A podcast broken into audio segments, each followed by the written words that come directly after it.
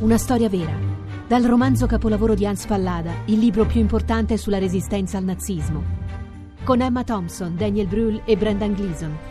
Lettere da Berlino, dal 13 ottobre al cinema.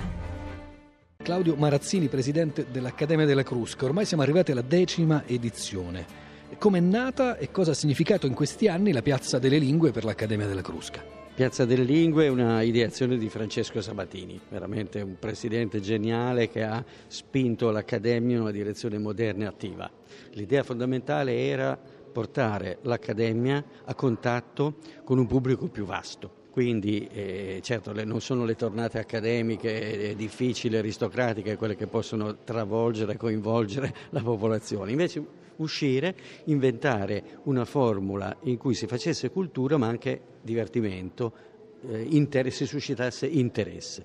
Poi eh, lo sviluppo più recente, perché appunto questa edizione del decennale ne, ne è la caratteristica, eh, è addirittura una svolta eh, quasi populista se vogliamo, no? perché addirittura andiamo eh, nel, nei punti vendita, nei supermercati, cioè andiamo in posti in cui eh, forse gli ideatori originari del, dell'apertura verso un pubblico più vasto no, no, non, avevano, osato dirigersi in quella direzione lì, forse fin troppo, non lo so, però ehm, è un esperimento interessante e, e del resto eh, quando ci si apre verso l'esterno le sfide aumentano immediatamente e quindi dai il dito e ti prendono la mano no? e può essere anche un vantaggio, almeno oggi abbiamo visto all'apertura un pubblico eh, singolarmente ampio. L'ultima edizione della piazza è stata a Milano in Expo, quindi aveva una situazione totalmente diversa, una grande affluenza di pubblico per forza, perché in quel momento era il centro del mondo, la Milano di Expo. No?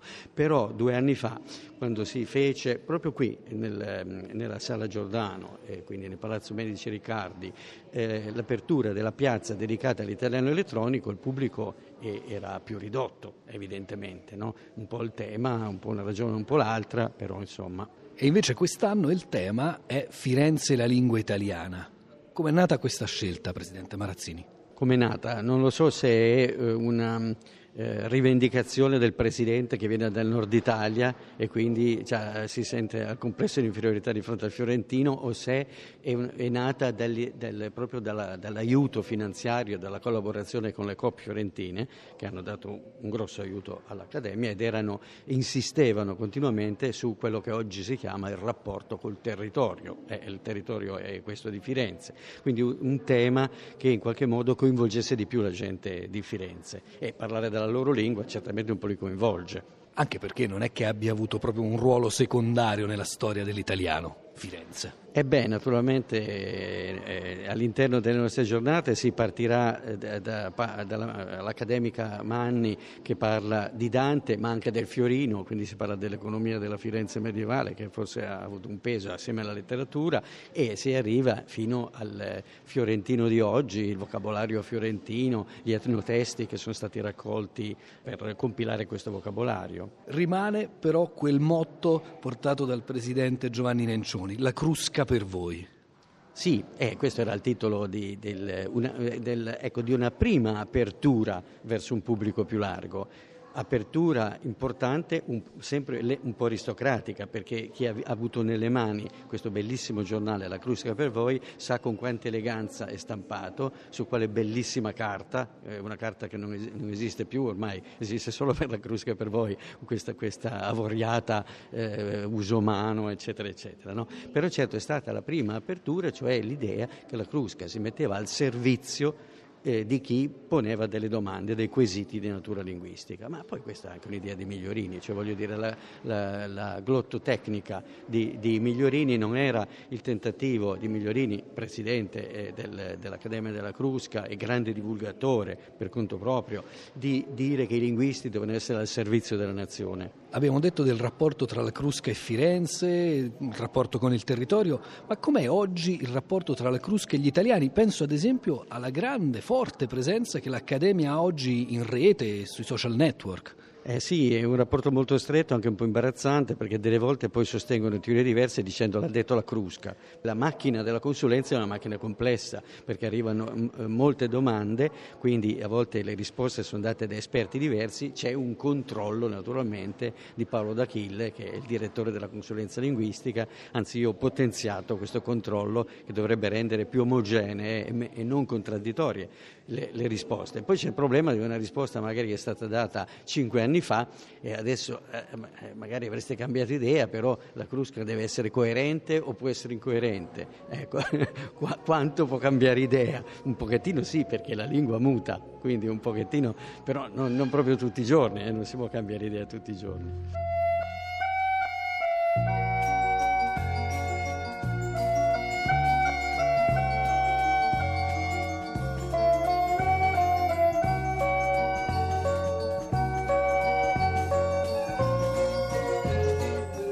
Luca Serianni, fiorentino e toscano, che valore hanno avuto le due definizioni geografiche nella storia della nostra lingua? Ma dunque sono state a lungo intercambiabili, nel senso che hanno indicato la stessa realtà con sfumature spesso non accertabili e questo forse perché fin dal Trecento c'è stato pur in assenza di qualunque comunanza di tipo politico, un senso di appartenenza comune che riguardava non solo i fiorentini ma anche gli altri, appartenenza di tipo naturalmente culturale perché sappiamo quanto fosse alto il grado di conflittualità tra le varie città toscane se non altro avendo letto un po' di Dante. Ma da quando comincia ad essere utilizzata la definizione di lingua italiana, Serianni? Dunque, l'attestazione più antica è stata indicata in un poeta minore del Trecento, Fazio degli Uberti, e precisamente in un suo poemetto enciclopedico intitolato Il Dittamondo cioè dicta mondi, tutto, tutte le notizie che si possono avere sul mondo, un po' metto in terza rima. Eh, naturalmente bisogna poi, bisognerebbe chiedersi se questa dizione corrisponde a quello che oggi per noi sarebbe lingua italiana, perché la percezione dell'Italia era una percezione soprattutto geografica, lì non c'è dubbio, la penisola e quindi anche il riferimento antico all'Italia, però insomma lingua italiana si legge. E cosa c'è nella lingua italiana di oggi, invece quella che tutti noi parliamo e scriviamo di tipicamente fiorentino, Serianni? Ma faremmo prima dire cosa non c'è. Tutto è fiorentino dal punto di vista delle strutture cioè non c'è nessun suono intanto che non sia già nel fiorentino, eh, le strutture morfologiche sono in gran parte fiorentine, voglio dire diciamo il cane, i cani, ma lo diceva anche Dante, eh, Dante diceva io amava e eh, noi diciamo io amavo, ma non mi pare poi una grandissima differenza. Quindi il fiorentino dal punto di vista delle strutture grammaticali, quelle che sono più tipiche di una lingua, che la caratterizzano in termini di differenza rispetto alle altre, è certamente fiorentino. Poi naturalmente nel lessico è emerso anche nel convegno, oggi, eh, dato che era peraltro già noto, il lessico toscano tipico, quello familiare tipico, isola la Toscana da tutto il resto d'Italia, Popone si dice solo qui per capirci. Ma a proposito di differenze e riformulando la domanda precedente, cosa c'è di fiorentino e di non genericamente toscano nell'italiano di oggi? Beh, ci sono molti tratti che sono condivisi naturalmente, poi però eh, il toscano medievale era molto diverso dal fiorentino eh, e naturalmente questo non ha inciso minimamente. A Pisa si diceva piazza e non piazza, a, ad Arezzo almeno dal fine del 400 si diceva chepo invece di capo e, e, così via, insomma ci sono singole di Siena si diceva questo e non questo all'epoca di Dante, ci sono quindi singole di, differenze. Se volessimo proprio citare un tratto molto particolare che si è imposto dal pisano al fiorentino e quindi all'italiano è il tipo giungere invece di giugnere, che era la forma eh, fiorentina più antica, e anche un altro tratto eh, pisano tipico è il tipo trovo invece di truovo, però insomma andiamo a cercare veramente dati molto particolari che comunque hanno per carità il loro peso, però l'apporto grammaticale degli altri dialetti toscani è stato modesto per le, eh, per le caratteristiche che non fossero anche fiorentini. A cercare il pelo nel truovo, mi viene una battuta alla quale non resisto, Serianni. Lei ha usato una definizione dell'ultima domanda che le faccio, quella che distingue tra fiorentino celeste e fiorentino terrestre. Cosa si intende con questa distinzione? Una, bella definizione di Giovanni Nencioni, eh, che è stato accademico della Crusca, grande linguista e anche scrittore di insuperata efficacia. E con fiorentino celeste indicava quello della eh, 300, quindi di autori che per il loro valore esemplari, Dante, Petrarca, Boccaccio, sono stati quasi assunti in un ideale cielo della lingua.